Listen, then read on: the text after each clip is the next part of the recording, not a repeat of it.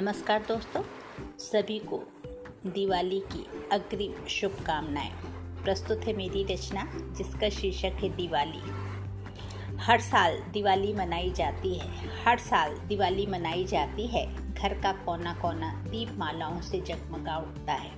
घर का कोना कोना दीप मालाओं से जगमगा उठता है।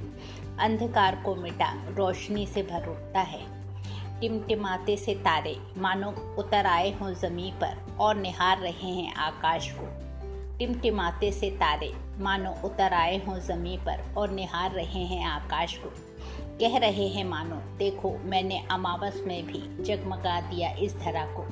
कह रहे हैं मानो, देखो, मैंने अमावस में भी जगमगा दिया इस धरा को।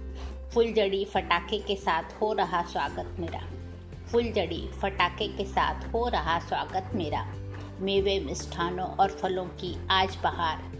मेवे मिष्ठानों और फलों की है आज बहार। खुशी से झूम रही आज की रात। खुशी से झूम रही आज की रात।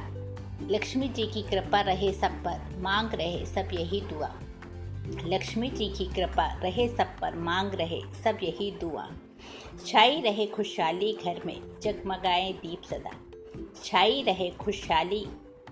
घर में जगमगाए दीप सदा।